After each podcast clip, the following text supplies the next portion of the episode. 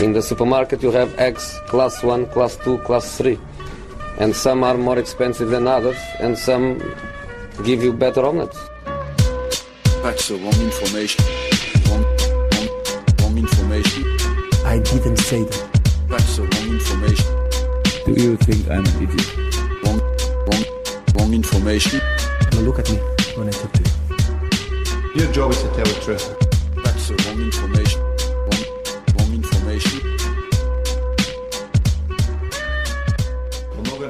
Sillypodden är tillbaka, men det är ju inte riktigt Sillypodden, det är på Sillypodden-flödet. Men det är ju trots allt en damallsvenska som startar nu till helgen, äntligen! Alla matcher sänds här på Sportbladet och då är det ju helt uppenbart att vi måste prata upp det och då är det också helt uppenbart att vi har Anna Rydén här i poddstudion till att börja med. Välkommen hit! Tackar!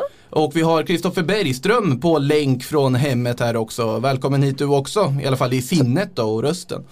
Ja, tack så mycket och jag vill bara varna från början. Hör ni något mummel här i bakgrunden så är det alltså ett par av dem vi har eh, kidnappat och, och tejpat för munnen på Frida Fagerlund och Patrik Syk och gänget som inte, som inte får kvar sin podd överhuvudtaget utan de ligger alltså här bakom mig och ser ganska gulliga ut. De Det är ändå skönt att du liksom så. tog den rollen att du, du håller koll på dem så får jag sitta här inne i lugn och ro i liksom väl luftkonditionerad poddstudio i alla fall än så länge. Absolut. Vill ni säga någonting? Nej, de ligger bara här. De är så söta karikater där också.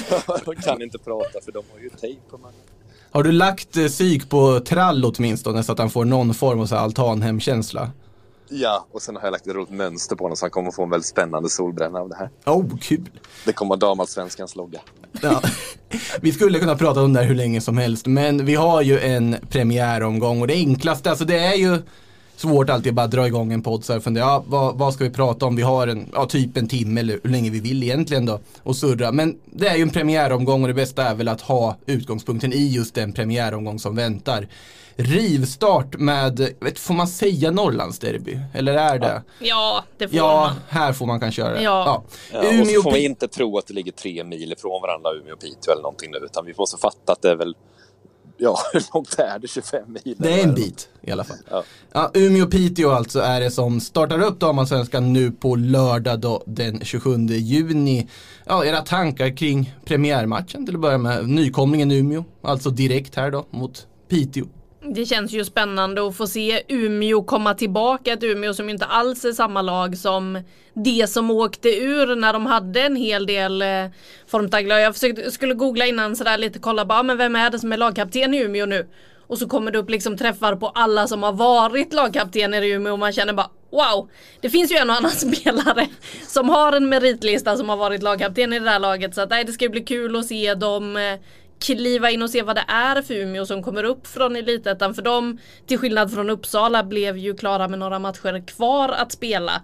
Så att eh, de var ju redo att gå upp, hade som mål att gå upp. Och eh, jag tycker det ska bli intressant att se dem. Va, vad känner du Kristoffer?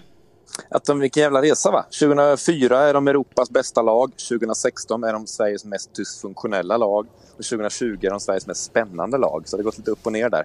Eh, och det har ju mina tips för också. Jag har ju, det var så lång försäsong så jag har ju hunnit både vackla fram och tillbaka med Umeå. Vad gör vi med Umeå egentligen?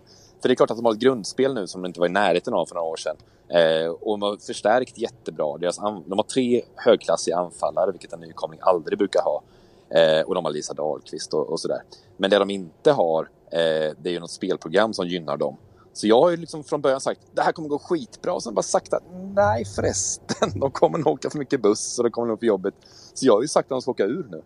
Men, men- det är, jag vet ju att jag har många emot mig där nu. Men nu har jag jag sa det så bestämt att eh, deras tränare märkte det också och frågade om vi skulle slå vad om någonting. Så det har vi gjort nu då. Så jag har ju slagit vad med Robert Bergström om, om ett tvåmannatält. Eh, att Umeå ska åka ut. Och Anna, varför tror du jag slog vad om ett tvåmannatält? Det kanske du har koll på? Just eh, varför det är två känns ju lite sådär men ju, tältet, eh, ja har vi snackat om något annat om Umeå den här vintern? Det där gigantiska tältet som de ju faktiskt till slut blev av med. För om de har Lisa Dahlqvist och högklassiga anfallare och sådär nu så är det något de inte har längre så är det ju tack och lov ett eh, tält som skulle hjälpa dem att kunna spela fotboll på sin eh, matta där uppe men eh, vad var det? Var det någon från Polen som fastnade eller? Ja, det fanns Ja. en gubbe, han var polack, han kan riva det här tältet. Så stod jag över det som vi kallar för Gamlia fortfarande. Och, men han fastnade ju där när, när pandemin kom. Så det stod ju kvar och det blev varmt och skönt men de spelade fortfarande under tak då, de här spelarna. Det var ju väldigt, väldigt roligt. Och så var det ju risk att de skulle få spela sina hemmamatcher, ja, många, många mil bort om det inte löste sig. Och så skulle man riva tältet men, men nu får man ju max vara 50 personer och det var ett jättetält och väldigt tungt så man behövde vara fler egentligen. Så det blev svårt att få fram maskiner istället och det kostade nästan två miljoner att bli av med tältet bara. Det var kommunen som tog kostnaden, det var ju inte klubben då. Eh, och det är fortfarande inte löst det här för att de ska upp det igen sen till vintern och då vet man inte om de ska göra det heller. Så att det är en himla härva och jag, jag, lite av mitt hjärta ömmar för de stackarna och sen vill jag skratta lite åt också för det är så himla knäppt bara. Alltså, Så eh, tältet är ju bara att vi slog vad om det var ju för att det är så lätt att riva ett tvåmannatält helt enkelt. Det kan ju en person göra. Så det, och därför var något sånt en sån händig grej. Det hjälper ju dock inte fotbollsmässigt att ha det tvåmannatältet på vintern. Men det kanske Nej. inte är det som är syftet i och för sig med, med vadet. Ah, det är det inte. Det är bara han ska få känna friheten att eh, kunna resa och fälla tält precis när han vill. Också det där lite känslan du var inne på att de hade ju riskerat liksom att få spela sina hemmamatcher i Sundsvall och få ännu fler resor, ännu fler mil i bussen. Eh, Visst du tippar nu att Umeå åker ut på grund av det men laget som de möter i premiären är väl de som har höjt rösterna mest kring spelschemat och bussresorna, nämligen Piteå som hade problemet i fjol när det blev flygstrejk och ja, nu ska de bo i Eksjö på något hotell. Jag förstår inte exakt hur det alltid ska hjälpa men för det blir väldigt långa resdagar och restiden då och timmarna i bussen kommer ju vara extremt många. Jag hoppas att de har en massa spännande tips på vad man gör för att fördriva tiden i bussen för annars så, ja, nej. Jag, jag vill inte byta plats med dem, det kan jag ju säga. Nej. Nej, eh, Piteå i alla fall, de kan ju leva åtminstone på minnet av det här fantastiska SM-guldet man tog när du hade spelare som Julia Karlernäs som är fortfarande kvar och så vidare. Janogy på den tiden, nu är ju hon inte kvar då. Men var har vi Piteå i år för de som inte har koll på dem skulle ni säga? Ja, men man kan lära sig det. Piteå är ett lag som bara flyttar längre och längre fram i banan. Så kan man summera dem ganska enkelt. Och vinner boll högre och högre upp. Eh, deras forwards gör inte mål i princip. Utan de är en högt upp allihopa. Att någon jävel bara får in bollen till slut. Och problemet var att i fjol kom de så himla högt upp att när de vann boll, då mötte de fortfarande 11 spelare för ingen som hade hunnit upp på några motståndare. Så det gick ju inte och då måste de ha några kluriga forwards. Men de har inga forwards som gör mål. Så det, det funkar liksom inte bara. Så i år måste de lära sig att backa lite, annars är det liksom, får de inga ytor att, att eh, gå fram på. Eh, och det är fortfarande så. De har eh, Fernanda da Silva som ska vara lite stjärna där framme och kreatör. Hon gör väl en 5-6 poäng per säsong, kanske två mål eller någonting. Det, det går liksom inte i topplag. Så att eh, det är fortfarande det som är liksom faran för dem. För att de har en jättestark innermitt och de har en samkörd backlinje och sånt där. Så där är de starka. Så att det, det är framförallt då hur de, hur de lyckas få in några bollar extra. Inte ens guldåret 2018 så vann de mer med ett mål mot bottenlagen och sånt. Men skillnaden guldåret eh, det var ju att de faktiskt vann matcherna med ett mål. Förra året så förlorade de ju färre matcher än vad de gjorde guldåret. Men kryssade sig igenom serien. De måste ju lära sig igen det där med att faktiskt vinna med ett mål. Och det, det är svårt att se att de ska lyckas med det om de sitter på bussen hela tiden och bara får sittsår eller vad fan det är. nej, det, nej, det här blir tufft. Jag, jag tror att de slår Umeå, men jag tror inte att de har, klarar av att, att hänga med. Just för att det är för tajt och för tufft med så mycket matcher för. Vad tror vi om eh, nästa match här då? Eh, om man tittar, det är två matcher som spelas där. 14.00 är väl avsparkstid där för premiären och sen har vi ju dubbelmatcher där, 15. Kan vi börja med den andra nykomlingen när vi ändå var inne på Umeå nyss, nämligen Uppsala. Som då ställs mot Djurgården i någon sorts pendeltågsderby. Om vi ska bara ska göra derbykopplingar på alla matcher som vi hittar där. Kanske ska sluta med det här fort, så fort som möjligt. Ja. För jag tror det Kör kan bli svårt, svårt när du närmar dig.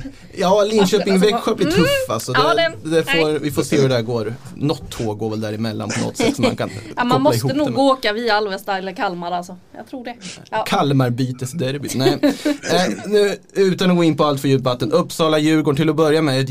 Uppsala som ja, överraskande. Det var många som trodde att det var Hammarby som skulle ta den där andra platsen i elitettan då och få uppflyttning förra säsongen. Men Uppsala åkte ju till kanalplan. Vann med 3-1. Såg väldigt starka ut där och förstörde festen för Hammarby. Och nu ska man alltså med ett ungt, jättespännande lag spela allsvenskan. Vad tror vi om Uppsalas chanser?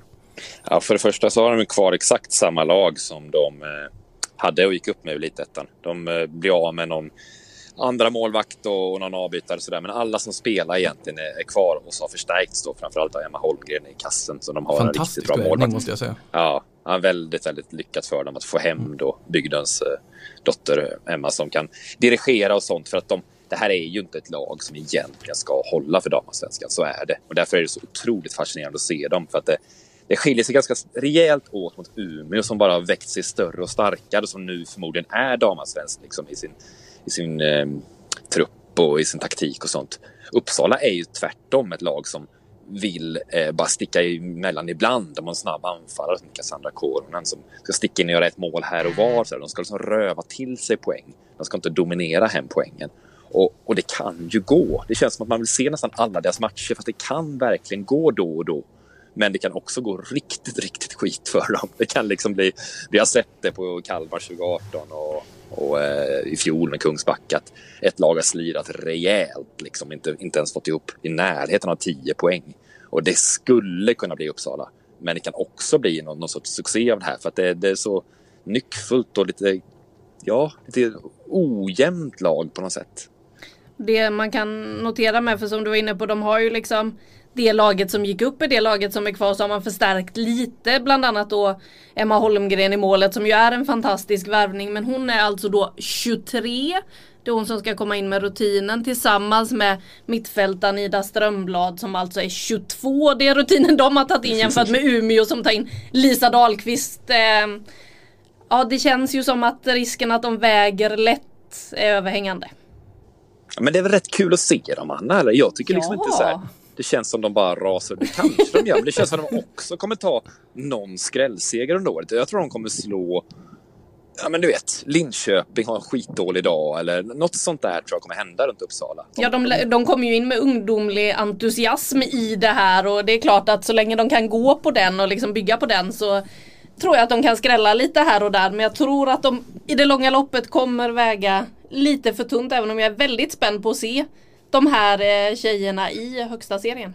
Men mot Djurgården är det kul. De börjar mot Djurgården. De börjar Djurgården mot är ett sånt lag som var klappusla i fjol. Eh, bedrövliga att följa med tanke på vilka spelare de hade. De har gjort om året, laget nu jättemycket. De har tränat mycket mer på fys. Och så har de tagit in en, en nyzeeländsk eh, forward som heter Hannah Wilkinson. Som, eh, Anna, säg någonting om Anna Wilkinson. Är hon, är hon bara fotbollsspelare eller hur var det nu? Nej, hennes CV sträcker sig väl lite längre än så. Om man ska komma på liksom vad man själv gör så känner man sig ganska blek i jämförelse med den här eh, tjejen som alltså surfar lite på fritiden. Hon eh, skriver väl låtar också som pluggat på Harvard. Och... Ja, nej, man känner sig ganska liten. Ja, Känns så här, typiskt nya zeeländare, man så här, surfar och skriver lite låtar där vid lägerelden och kör Ja. på. Men hon kan också typ så här tämja ormar och vara rörmokare och, och hon kan det mesta. Hon är väldigt, väldigt speciell. Hon, hon är bara inte riktigt så bra på att göra mål. Det är det som är så synd. För att, eh, hon hade ju behövt vara lite, lite, lite skarpare framför mål kanske. Ja, för för Djurgårdens del om man tittar på just det där målskyttet så är det ju det som Djurgården eh, saknar. Mia Jalkerud gjorde i princip alla målen i fjol. Hon är ledig eller spelar inte den här säsongen för hon har fått barn, tvåbarnsmamma så att eh, ingen Mia Jalkerud. Och där blir ju ett jättehål för ett Djurgården som hade problem eh, redan i fjol. Eh, så känns det väl som även om liksom Irma Helin, Petronella Ekroth, sådana namn har försvunnit så är det ju Mia Jalkerud tror jag som kommer märkas mest, lagkaptenen och eh, målmaskinen Olivia Skog som nu då får ta över lagkaptensbinden i Djurgården. Hon har lite att leva upp till där och hon själv sa ju i en intervju med Sportbladet här att ja, men jag är ju en assistspelare, jag gör inte målen. Så att eh, ja, frågan är vem som ska göra målen. Kanske då Wilkinson när hon väl har kommit in. För hon, är ju, hon kommer ju inte vara med i premiären till exempel. Så att, ja. målen det är Djurgårdens stora problem. Så kanske att Uppsala skräller redan i första omgången. Mm. Hur oroliga ska man vara för Djurgården då med tanke på hur illa det ändå såg ut? Det var ju väldigt nära att man faktiskt åkte ur förra säsongen här nu. Hur, som sagt, det är ju vissa spelare som har försvunnit och så vidare och målskyddet där är problemen. Hur orolig ska man vara som Djurgårdssupporter? Rejält, rejält orolig. Och det som ska trygga en på något vis är att man själv har insett problemen i Djurgården. Att de gör om mycket. Det är ju värre när man är nära att åka ut och så bara fortsätter man på samma spår ungefär. Det är åtminstone någonting nytt det här. Eh, man kan vara livrädd för det om man vill. För vi vet inte hur det kommer se ut. Vi har ju sett så lite av Djurgården så att vi vet inte riktigt. Nej, för de har ju inte spelat det ens. inte bra ut. Nej. Så att det, och det ser liksom inte så bra ut på pappret. Men å andra sidan, de säger ju att de gör framsteg och de säger att de är fysiskt starkare och ska klara av att stå högre med backar och sånt där. Det, det kanske stämmer. Jag, jag vet ju inte riktigt. Något som också kan lugna dem är ju lite att visst, de kommer ju vara med i bottenstriden förmodligen. Eh, men det är ju flera lag där. Vi har ju till exempel Uppsala som är ett av lagen där liksom som nykomlingar ska försöka räcka en hel säsong med tufft matchande. Vi har Umeå som förmodligen också hamnar där nere och som du Kristoffer har tippat ska åka ur. Och så har vi ju ett eh, Växjö som har det tufft ekonomiskt, bantat truppen blev av med sina två stora stjärnor mitt i förra säsongen. Och ja, jag har ju tippat att det är Växjö är de som åker ut tillsammans med Uppsala. Så att, eh, jag tror ju också att Djurgården kan lugna sig lite med det. Att det kan finnas räddningsplankor där nere i botten. Och Fan Växjö, vad, vad uppiggande du är ändå Anna. Ja. ni, är, ni är ganska dåliga men det finns andra dåliga också. Ta det lugnt. och Växjö måste ju dessutom byta tåg i Kalmar till sin bortamatch till Exakt. Linköping. Där, där går vi över till den då. Linköping-Växjö också spelas där på lördagen. Linköping Ja, de storsatsade ju förra säsongen får man säga. Det var ju väldigt namnstarka spelare som var inne. Sen har det ju varit lite ja, transferstrul kan man väl säga. Det var lite stökigt i Linköping under den här våren för att uttrycka det milt. Kanske kan gå in närmare lite på varför det har varit stökigt. Ja, Kristoffer, hur tappar man bort Stina Blacksten? Just det är ju en fråga som jag har funderat på halva vintern. Ja, hur gör man det? Alltså, man tänker sig om man har, till exempel har köpt en ny telefon som är, har diamanter på sig och allting, det mest värdefulla. Då håller man väl stenhårt i den. Man behöver inte snacka om att ah, men du kanske får det, eller du kanske får det, eller vi får se hur det blir. Men så var det med Stenhamn Blackstenius. Man trodde man behövde sälja henne, man kollade lite i Göteborg. De bara ja, guds skull, Stenhamn Blackstenius, det tar vi. Och sen tycker man att vänta nu förresten, vi, vi ska nog inte sälja henne, sa Linköping. Vi har ju sålt Mimmi Larsson och vi har ju lite pengar och så, så vi, vi skiter i det. Då sa Göteborg, men du, ni har ju redan sagt att ni har sålt henne till oss. Och så tog- det några månader att avgöra och så kom skiljenämnden fram till att jo, ni har ju faktiskt sålt henne redan. Jaha, Jaha, får vi inte ha henne då? Nej, så fick de lämna ifrån sig sin, sin fina mobiltelefon. Och så har de inte kvar någon stjärn, stjärnforward längre. Alltså det är så absurt. Det är liksom landslagsspelare. Hon startade i VM, hon avgjorde flera VM-matcher. Och så helt plötsligt så hamnar hon hos liksom guldkandidaterna i Göteborg istället. Ja, nej. Och dessutom Östgöte fostrad också där på ett sätt som gör att det finns en koppling till Linköping. Det är ju där hon slog igenom en gång i tiden och växte så det är ju en otroligt anmärkningsvärd övergång på alla sätt och vis. Och Linköping har ju också då tappat Emma Holmgren som vi nyss pratade om. En ny målvakt i Uppsala stod i Linköping i fjol. Där har man ju visserligen fått in då Kajsa Andersson som var med och tog SM-guld med Linköping eh, 2016-2017 där eh, när Linköping var guldlaget i Sverige. Men eh, Anna Oskarsson har också lämnat så att Kristoffer, Kristoffer, de, de har jobbat hårt i Linköping det har de. De har haft en del papper att skriva. De har det. De har då till slut fick de till några transfers, två nigerianska spelare som inte riktigt vet vad de går för. Det är lite svårt nämligen att se portugisiska ligan här i Sverige, så vi har inte riktigt koll på vad de har värvat. Jag tror inte de själva är riktigt hundra heller på klassen på, på vilka nyförvärv de har gjort sådär, för de har lite stul på anfallssidan. Och då ska vi lägga till, de har inte pratat om Brian Foles än. De Nej, hade ju de- hittat en spelare som de ville ha, en, en jätteoffensiv kraft. En, en kortvuxen amerikanska, lite så här satt och muskulös i kroppen och låg tyngdpunkt som de trodde de skulle värva. Som de än en gång då, försäsongens två stora blåsningar har båda gått att spelare inte gick till Linköping utan gick till Göteborg istället. Och i det här fallet så var det ju Linköping som fick betala frakten. Kan man väl säga kort, kort sammanfattat. Det var, liksom, det var det enda man gjorde. Att du beställde telefon, du ville titta på den först med öppet köp.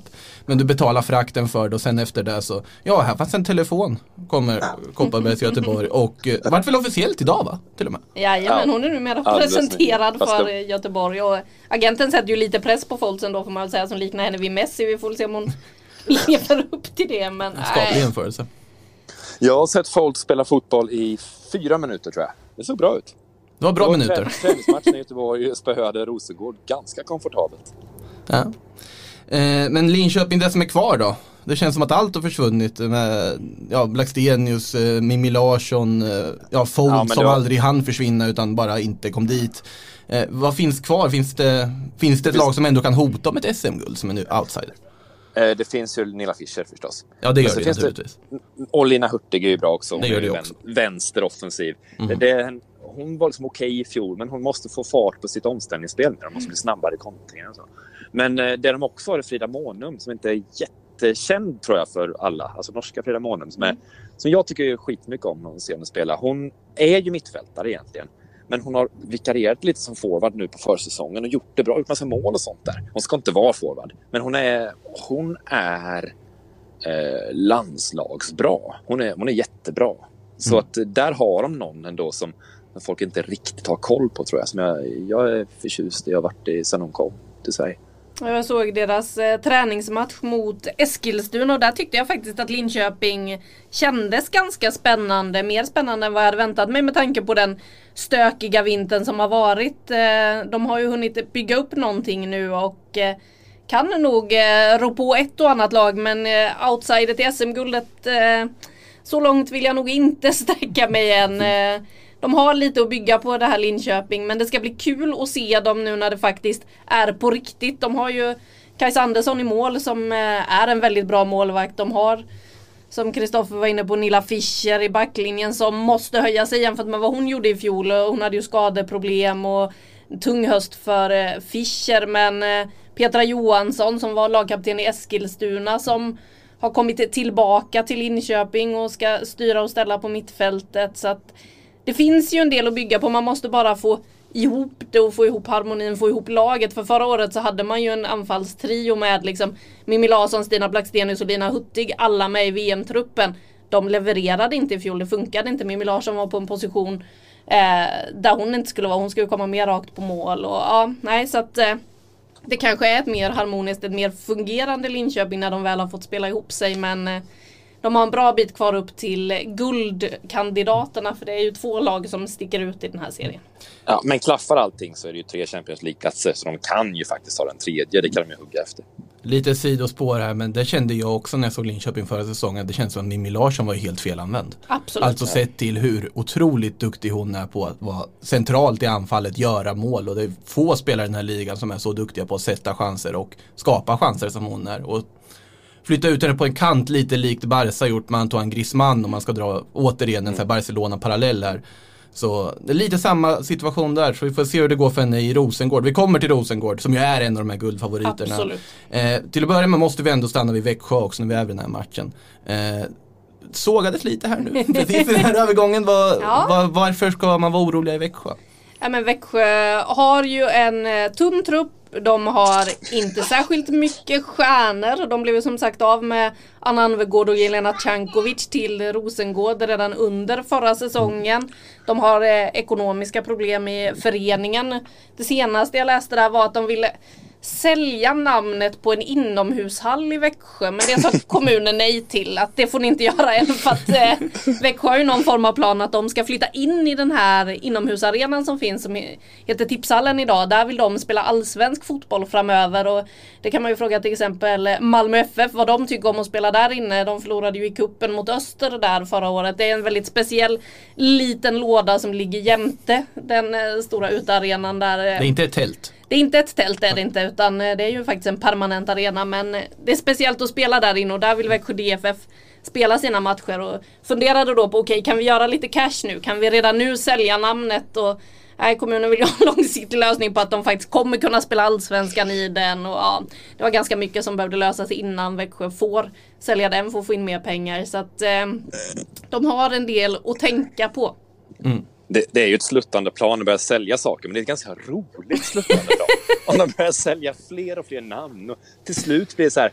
Ja, Jenny, är du så kär i ditt förnamn? Kan, vi, kan du heta någonting annat? Jenny? Kan du heta Ica Maxi Nordin? Kan du heta det? Och så, och så kör man på så liksom. Till slut så Du är på någonting här nu alltså. Det här är, det här är nytänkande.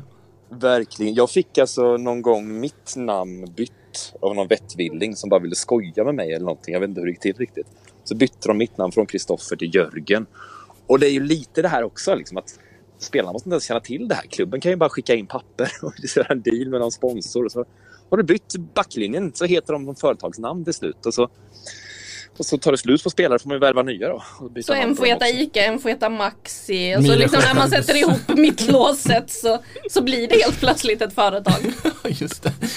En del av varje företagsnamn i hela fyrbackslinjen. Ja. Eh, Växjö med ekonomiska problem som ni kanske hör på det här sidospåret vi kom in på här. Ehm, vidare då, det ska även spelas två ytterligare matcher under lördagen. KIF Örebro ställs mot Eskilstuna på hemmaplan. KIF Örebro läste jag här ditt eh, tips här. Jag vet inte om det är ett av de gamla tipsen eller ett av de nyare tipsen Kroko. Det är absolut samma tips hela Det, vägen. det är De det är åtta. säkraste de tipset är av dem alla. fortfarande i Jag ditt huvud. tippa, tippade i november, jag tippade i december, jag tippade i februari, jag tippade när jag låg och sov råkade jag säga en gång. Det är så oerhört enkelt att tippa dem. Det är så jävla lätt alltså. Du har ju till och med slagit vad om det här. Ja, ja, ja, visst ja. Jag och Nathalie Hoff Persson, deras playmaker, hade slagit vad om, om min keps. Att eh, de ska komma åtta och jag får en signerad boll om de kommer åtta. Och det är så himla skönt för då vet jag att det kommer en snart. Det är liksom bara att det, det kommer på posten snart en boll från, från Örebro. För att de kan inte komma annat än åtta. Du vågar alltså Ja. satsa din keps på det här. Det känns ändå ganska stort. Ja, men det är liksom inte så svårt. Det det som att slå vad om kommer de spela med fotbollar eller mangofrukter? Alltså det, det, det vet man om. Liksom. De är alldeles för bra för de fyra bottenlagen och de är för dåliga för Kristianstad och Linköping och de som är ovanför. Så att det, det finns bara en placering för dem. Ja. Så Örebro 8 alltså, det har Kristoffer Bergström slagit i sten. Vad säger vi om Eskilstuna då? Här borde vi väl ha en guld-outsider? Ändå, eller?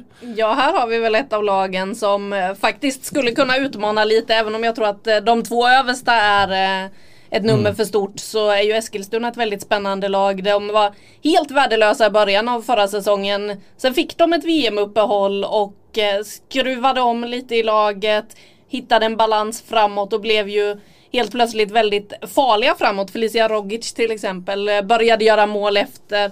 Vi har Loreta Kulashi framåt, Fanny Andersson. eh, Det finns en spännande trio där och sen Så har har vi- Kajsa Collin också hoppar in där. Som Exakt. Lin, Linköping ville ha Kajsa Collin till den här säsongen. Men, vi- men finns det någon nej, Linköping de inte ville ha Kristoffer? Vad sa du? Finns det någon Linköping inte har varit på den här vintern? Eh, nej, och Nej. de är inte så lyckade att få dem heller. De har inte fått till det där alls. Det är något som bara går fel för dem. Ja. Underligt. Ah, nej, men Eskilstuna är jätte... Eh, tunn, smal trupp, men den är muskulös. Den är kraftfull. Är den de, vältränad? Ja, den måste liksom hålla hela vägen. Det, det är väldigt krav för dem, annars går det inte. Och då har de alltså sitt jätteoffensiva spel när det sitter där, som är väldigt snyggt. Så, så att, eh, så att eh, jag har ju försökt att säga att ja, men kanske att de till och med rår på toppduon. Det är klart de inte i grundtipset gör det, men jag menar, ska något lag rå på? Det händer ju att lag skräller och är högre upp än vad vad de borde vara. Och Eskilstuna, ja, de har en liten, liten guldchans till och med, det vill jag säga. De har ju, om inte annat så finns ju verkligen förutsättningar för att bygga någonting väldigt bra i den stan med tanke på att det är få klubbar i damallsvenskan som har så pass stort intresse från publiken och eh, invånarna i orten. Där du faktiskt drar så pass mycket människor till matcherna och där liksom Eskilstuna är ju laget. Det är ju inte AFC Eskilstuna på här sidan som är utan det är Eskilstuna United som folk går för att titta på. Och där finns ju alla förutsättningar på något sätt också. Ja, och de är väldigt bra på att de är en del av sitt närsamhälle. De har något som heter Hjärta United, ett projekt där de hjälper till ganska mycket i samhället. De stöttar både folk som har svårt att komma in i samhället och de hjälper äldre och sånt där. Och de hjälper, de har någon sorts eh, matchningstjänst kan man säga när man hjälper personer som är långt från arbetslivet att få första praktiken och sånt. De har liksom inne i sådana saker också. Och det ser man ganska mycket med eh, med damklubbar överhuvudtaget. Att de är bättre än herrklubbar på det här CSR-arbetet. Eller framförallt så är de mindre ofta klubbarna så spelarna själva är involverade. Alltså Piteå är involverade och Eskilstuna är det och Örebro är det. Spelarna själva är ute och hjälper till väldigt mycket på ett sätt som, som herrspelare är alldeles för dåliga på i jämförelse. Eh, vidare här då. Eh, vi har en sen eh, klockan sju match här också på lördagen. Rosengård-Vittsjö, inte vilken match som helst. Ska vi börja med eh, Rosengård? Det är ju en av de här guldfavoriterna vi pratar om. Kopparbergs Göteborg är den andra, vi kommer in på dem sen. Eh, men Rosengård, regerande mästare. De har ju truppen, de har en annan Anvegård som bara blir bättre, bättre och bättre och redan idag är en av allsvenskans absolut bästa spelare. Eh, vart har vi Rosengård i år? Känns de starkare än förra säsongen eller svagare? Eller? Alltså de känns ju starka men de känns som eh, tvåa i den här tabellen i mitt tips. Eh, och det är kanske då inte om man tittar på startelvan för startelvan är ju urstark utan Mm. det beror ju på när man tittar på bredden. Nu hade man liksom börjat träningsmatcha här inför säsongen. Spelade mot Växjö, Hanna Bennison stukade foten. Jelena Cankovic skadade sig. Caroline Seger har inte spelat så mycket på grund av skadeproblem och lite sådär känningar på försäsongen. Man är väldigt känslig mot eh, den typen av eh, skador så att eh, när man såg matchen mot eh, Göteborg då, för de har ju träningsmatchat mot varandra de här två lagen, så var det ju Göteborg som var numret starkare och eh, jag tror att det är bredden som Rosengård faller lite på eh, om man ska se över hela säsongen när det blir tufft matchande om spelare börjar gå sönder och så här. För att eh, tittar man på startelvan så är det ju stjärnor överallt. De har fått in Mimmi Larsson, de har Anna Anvegård, de har en Caroline Seger, Sofie Svava. Man eh, kan liksom säga landslagsspelare efter landslagsspelare efter landslagsspelare i den här elvan. Så att elvan är ju en diamant, det får man ju ändå säga. Det är otroligt fin elva men där utanför är det lite tunnare. Och de hoppas ju på Katrine Weije värva dem, som alltså var en yttermittfältare förut när hon var i Rosengård. Nu har hon varit runt lite, varit i Arsenal och sådär. Nu när hon kommer tillbaka så måste hon vara back.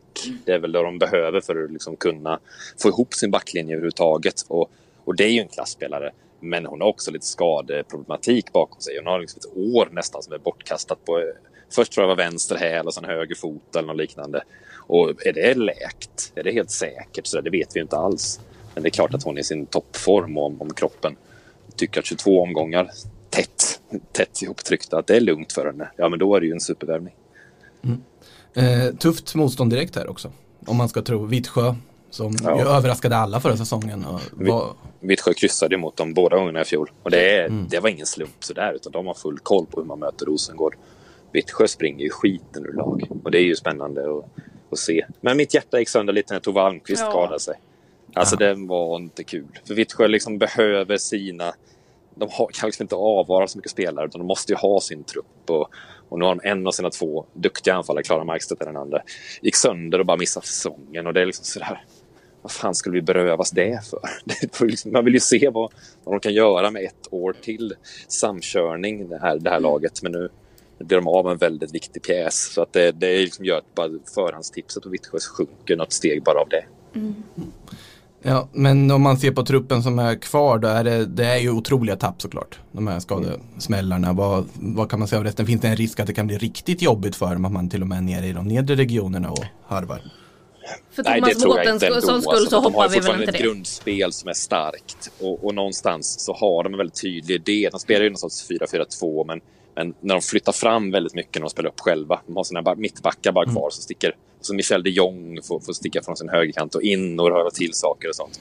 Det är jäkligt spännande. Liksom. Så att det, och det, den strukturen finns ju fortfarande där, även om man blir av med lite spets framåt. Så att jag tror aldrig att de, jag tror inte ens under halvan är aktuellt för dem. Men, men kanske då femma eller något sånt där. Ja, för de har ju också tränarduon i Thomas Mårtensson, Stefan Ekstrand som utsågs till årets tränare i fjol. Eh, Thomas Mårtensson, en väldigt speciell karaktär i Vittsjö som eh, mer eller mindre en institution där nere som ju också har varit där ett decennium. Eh, var där när de tog sig upp eh, 2011 och eh, han kan ju inte äta på matchdagarna, jag vet inte när han hinner äta, han är så orolig och nervös och så här. Och som eh, Kristoffer var inne på när vi spelade in Segertåget, våra specialprogram som finns om alla lagen. Så är det något lag man verkligen vill veta mer om så kan man leta sig in på Bra poäng där. Sportbladet eller Sportbladet. Play eh, och titta på just det laget du vill veta mer om. Men där är vi ju inne på att Vittsjö faktiskt bara släppte in eh, ett mål på fast situation i fjol och det kommer Thomas Mårtensson fortfarande ihåg exakt hur det gick till. Och det gnager i honom så att de är ju väldigt strukturerade och eh, det, jag tror inte att det är någon som är runt Thomas Mårtensson som vill se honom må dåligt. Eh, han är en så härlig eh, karaktär där nere, tränaren. Så att, eh, Han har alltså på riktigt med sig en hink till omklädningsrummet. Alltså för att han spyr. För att han är så nervös. Alltså det är på riktigt en tränare Man blir ju lite orolig för honom på, skulle jag säga snarare då. Ja, och, och en annan sak, vi kan ju säga lite vad vi vill om honom här. För att han vet inte vad podcasten, han har inte hört talas om det än tror jag inte. Han liksom är så gammaldags att han, han förstår inte vad... Så det är lugnt, vi, han kommer inte lyssna på detta. Så att, eh, Hej Thomas kan man säga. Alltså, det, det är poänglöst liksom.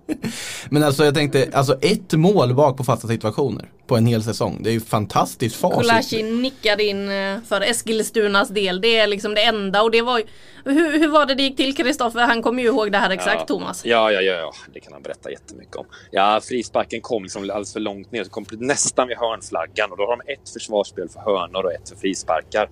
Och Thomas beordrade dem fortfarande att köra frisparks eh, markeringen Aj, istället aj, för aj. hörnmarkeringen. Och den lilla grejen en gång när han ropade fel där. Det spelar ingen roll för deras position i slutet av, av tabellen eller så. Det är inte så viktigt så. Men det är fortfarande att han gjorde fel där och det skäms han för fortfarande och grämer sig över. Så eh, vi får väl se. Förmodligen släpper de inte in ett enda jävla mål på fasta i år. För att eh, han ska ta revansch på i fjol. Helt fantastiskt facit oavsett med bara ett måste jag säga. Eh, vidare, vi har en match kvar av den här premiäromgången som alltså kommer i helgen. Det är en söndagsmatch. Eh, 15.00 då så är det Kopparbergs Göteborg mot Kristianstad och då kommer vi ju in på den här guldfavoriten som är så pass bra nu att de ska tampas med Rosengård den här kommande säsongen och som har värvat något helt, ja förutom att de har plockat massa Linköpingsspelare eller Linköpings eh, Ja vad ska man säga, Linköpingsryktade, Linköpingsprovspelande spelare så har man ju, ja vilka värvningar de har gjort. Det är ju helt bisarrt. Ja och eh, de har ju haft lite problem med som Beata Kolmats, lagkaptenen, knäskadad, eh, missar säsongen. Elin Rubensson, landslagsmittfältare, gravid, vi missar också den här säsongen. Så det har ju försvunnit en del eh, tunga namn också men eh, de är trötta på att vara tvåa i Göteborg. Det, det, det, det är tydligt om man tittar på deras eh, startuppställning. De har ju liksom ett anfall med Paulina Hammarlund, Rebecka Blomqvist och Stina Blackstenius eh, nu då. Så att eh, det lär göras mål i Göteborg. Ja, och ingen av, och ingen av dem kan. Till och med Krokos familj är taggad över Kopparbergs Göteborgs Ja. chanser har jag här. Ja, det var jag blev nedsprutad av en vattenpistol just och sen lugnade han mig. Det var bara olja. Tack, ja ja. Det var, det var inte vatten då. Det hände precis nu. Ja. Eh, Vackert. nej. Om Göteborg inte nöjs med de anfallen så går Sigge Olme upp istället som också landslagsklass och går upp och spelar anfallare också. Jo, de har ett kanonlag. Så är det bara. Det, det, det här kommer hålla. Det ser ut som det verkligen. De har ju också två bra målvakter till exempel. Två riktigt bra målvakter. Och det, det är en jäkla lyx att ha det och ha råd att ha det.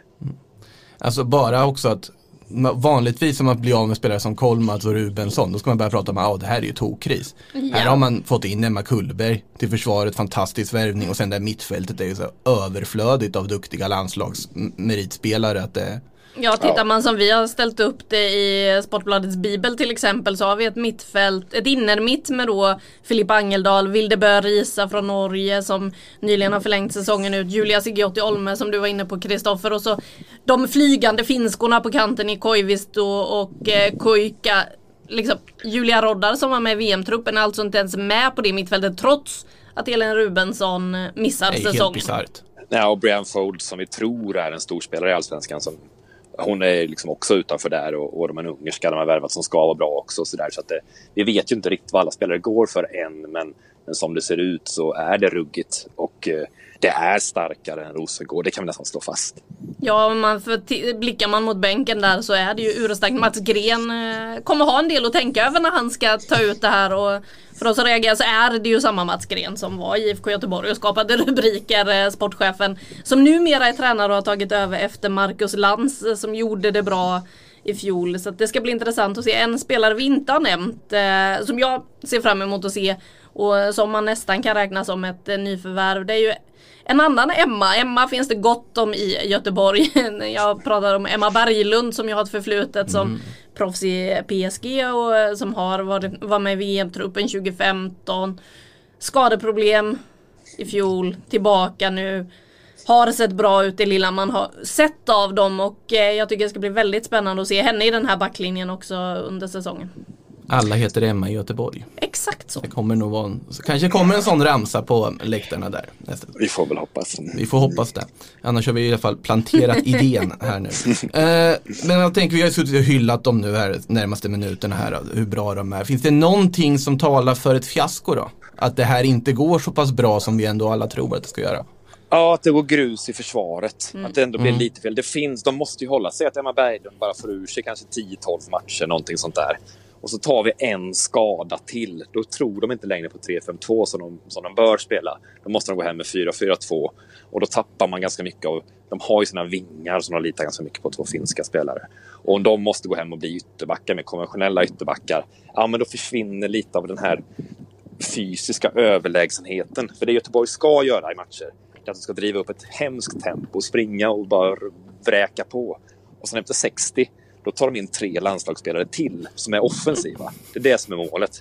Det är därför de har både då Rebecka Blomqvist, eh, Pauline Hammarlund och Stina Blackstenius. Alltså alla matcher kan de ta in en till spelare som är egentligen en skytteliga-vinnarkandidat. Och, och, och de måste fokusera på försvaret lite mer och sätta det mer. Då kanske de tappar lite av den liksom, offensiva övermänskliga kraften de har i truppen. Men kan, man, kan det bli så med så många stjärnor också? Kan man hålla alla nöjda då? För jag tänker att Blackstenius har ju inte gjort den här övergången för att nöta bänk och komma in och ändra matchbilder i minut 70 liksom. Ja, men det tror jag ändå för det är så tätt match. Mm. Det, nu när det är så många matcher på en gång så det tror jag inte är något större problem. Alltså. Jag vet inte, men det känns inte som det. Jag tror inte heller att den här, till exempel Brief Folds eller Julia Roddar är sådana superdivor som inte klarar av lite bänk för då, då spelar de med fel lag. Ja, Julia Roddar var ju var väl den enda utespelaren i landslaget som inte fick speltid under VM och hon var lika glad hela vägen. Och så sågs ju som en fantastisk truppspelare och liksom var bra på träningarna, hjälpte till att hålla uppe tempot och sådär. Så att det känns inte som att hon är den som deppar ihop på bänken precis. Brie Folds vet vi ju inte så mycket om än. Det ska bli spännande att se henne och se hur man håller henne nöjd. Den här som alltså liknas vid Messi av agenten. Mm. Vad säger du om Kristianstad då? Det är ju de som eh, ställs mot Kopparbergs Göteborg här första omgången. Det är läget som vanligt i Kristianstad. Det känns som att eh, Beta på tränarbänken, hon har ju varit där hur länge som helst nu känns det som också. Det känns som att man alltid hänger med där någonstans i mitten. Är det så, samma sak i år? Problemet ja, är ju att hon de har bältros. De vred ju upp allting ah. ett, i underhållningsvärdet ett steg i fjol mm. genom att bara få för sig att nej, men vi ska kanske släppa in lite mål istället då. Och gör vi det så måste vi göra fler mål. Och så gjorde de det också. Och så blev det lite halvt som halvt knäppt av allting. Eh, det ser ut som det är nu också. Alltså de har ju en, en back i Siv Atladotter som är en sån här duellspelande back. En sån här jobbig att ha en löpduell mot. Sånt. Hon är gravid, spelar inte. Eh, och det är ju ett jätteavbräck. Men Mia Karlsson är tillbaka och de har liksom värvat lite grann och sådär. Men när man tittar på laget så ser det ut som att jo, det här kommer svänga om det här igen. det är svårt att säga att det är, är det bra eller dåligt. Jag vet inte riktigt. Men det kommer liksom, det kommer svänga om det, så är det. Och Beta som du säger nu, hon, hon kanske gör sista säsongen, jag vet inte riktigt. Hon är ju också, hon har varit sjuk en del nu, så hon är väl inte med i början tror jag. Jag har inte hört för när hon är tillbaka från, från sin sjukskrivning.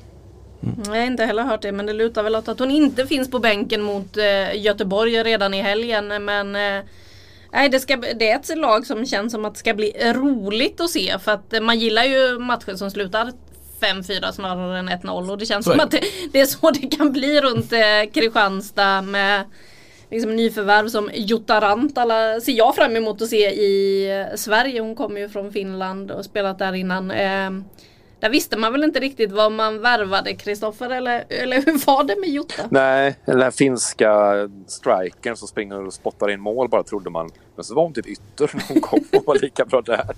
Och så har man liksom kört det så man kan växla lite vad hon ska spela och det, det gör henne spännande. Hon är 19-20 fortfarande bara tror jag. Något sånt där. Och, och sen därtill har de värvat då Elise Kellon Knight som är, vi har sett förut i Sverige. Som eh, är en mer mångsidig spelare som också kan vara lite var som helst och vi vet inte riktigt hur det kommer formeras det här. Det finns ganska mycket frågor runt Kristianstad. Vad, vad, vad blir det här? Jag, jag, vet inte riktigt. Men missa dem inte. Ta, se två, tre matcher med dem. Det är ett tips bara sen. Sen om ni tycker att det är förutsägbart då kan ni byta lag och, och följa. Men, men det tror jag inte det kommer bli. Nej, och eh, är det något man också kan ta med sig så är det att eh, vet man inte vad folk heter då kan man bestämma det själv. Det gör man i alla fall i Kristianstad om man heter Therese Hessi Åsland som är ett av nyförvärven. Eh, hon klev in och så tycker hon inte att namnet passar då döper hon om dem. Så att eh, det finns diverse märkliga smeknamn i Kristianstad som jag ser fram emot att höra Hessi Åsland själv berätta om under säsongen. Eh, och varför hon liksom känner att folk inte passar i sina namn. Ja, nej, det... och, nu, och nu är det ju ingen publik så nu hör här ropen mycket tydligare. Ja. Men har Så det skriks det in... Gucci eller sådär nere på plan, då vet man att det är någon i Kristianstad och det är Cessy då. Men som- de har redan gått in med sponsornamn alltså? Ja, exakt. Ja, då har det redan gjort det, då var det inget nytt. Ja, okej. Aj, aj, aj. Nej, svagt, svagt, svagt. Åh, oh, ja. det, det är vad det är. Man kan inte alltid vara perfekt och nytänkande. Men eh, det var alltså premiäromgången. En sak jag sitter och funderar över. Vi har hört om två vad. Jag vet att du skrev till mig Krok att du har slagit vad med tre klubbar. Vi har hört om Ja. kepsen, vi har hört om tältet. Vad är det tredje vadet? Nej, Det var med Uppsala. Jag skulle dricka en spann med vatten ur Fyrisån om de någonsin var på övre halvan efter några omgångar tror jag. Det var eh, svagt vad alltså. Jag är inte alls en törstig typ sådär så att jag får se lite.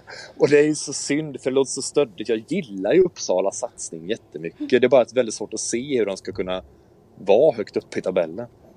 Men ni får se mig i så fall sitta där någonstans. Längs. Fyrisån. Finns väl sämre åar i och för sig eller? Ja, Den är inte helt dum. Nej. Nej.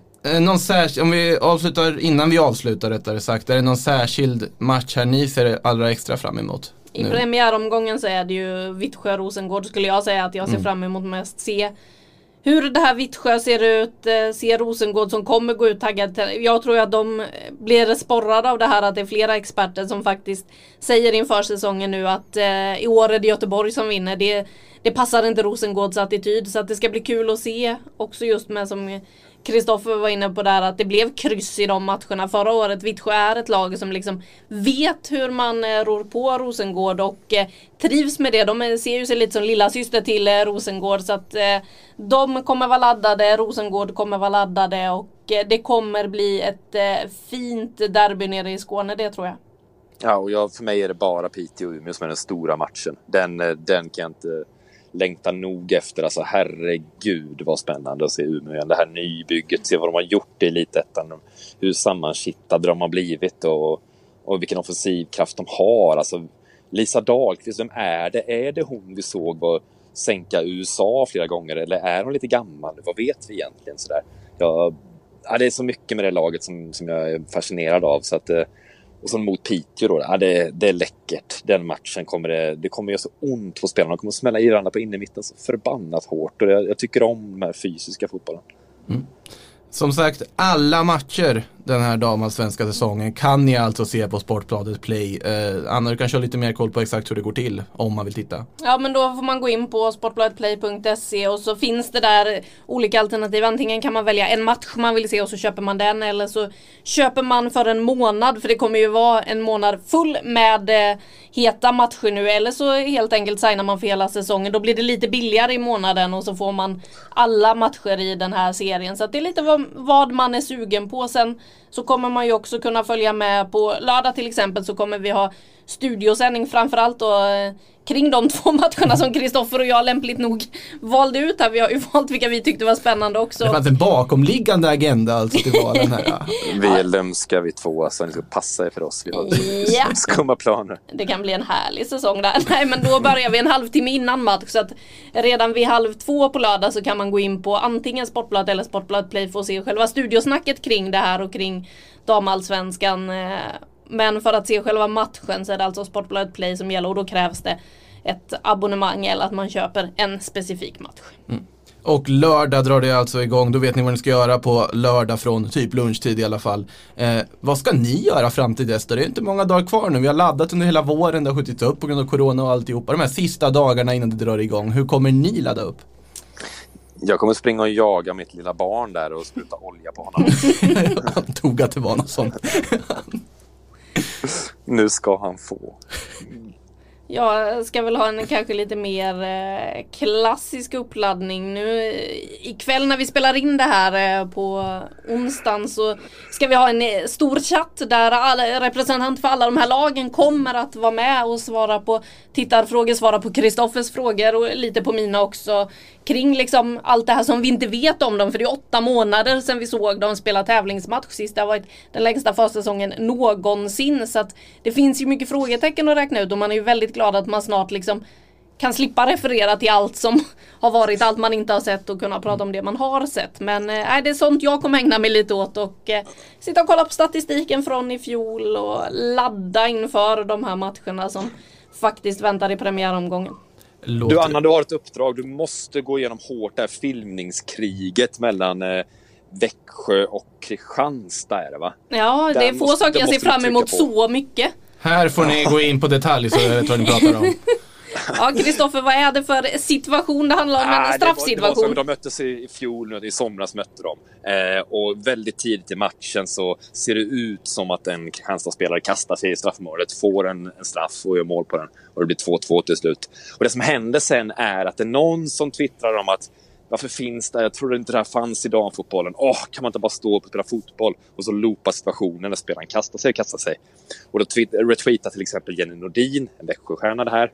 Sen går Kristianstad som lag in och svarar på det här. Deras lag-twitter säger att det var, det var en kapning, en tydlig kapning. Och det är sällan man ser en klubb liksom ha en sån åsikt i en sån här fråga. När det ser sannoliken inte ut som någon kapning om man tittar på det. Men eh, det här verkar inte ha rätts ut än riktigt än. Så att, så att eh, om ni lyssnar på det här på onsdagen och så hinner se sändningen så, så hoppas jag att det här reds ut där. För då är det rafflande. Ja, Jenny Nordin är ju eh, den som kommer vara med från Växjö så att eh, förhoppningsvis så har hon fortfarande samma starka åsikt kring det. Så får vi se hur eh, Anna Velin i Kristianstad kan försvara sig. Vi ska rulla klippet så får du som eh, tittar och eh, också liksom ge din bild på det hela och se vad du tycker om situationen. Men ja, Ta fram mentometerknapparna som man brukar säga på Tänk vad mysigt det hade varit. Ja, det Yes. varit. Nu ska jag lossa på eh, med repen här och på handklovarna och tejpen för munnarna på, på era kollegor. Så då får de komma tillbaka till podden sen när det, när det är läge.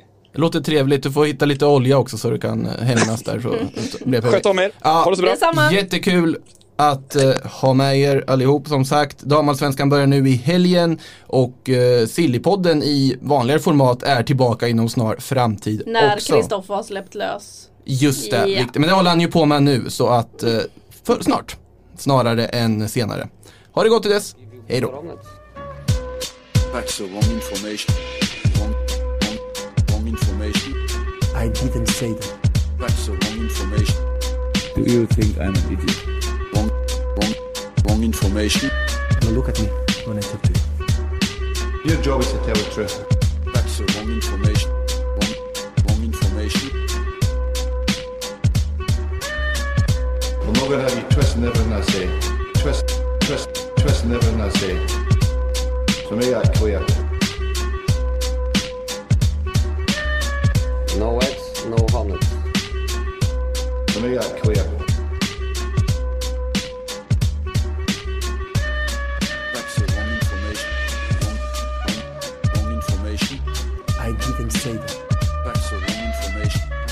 Do you think I'm an idiot? Wrong, wrong, wrong information. Now look at me when I talk to you. Your job is to tell the truth.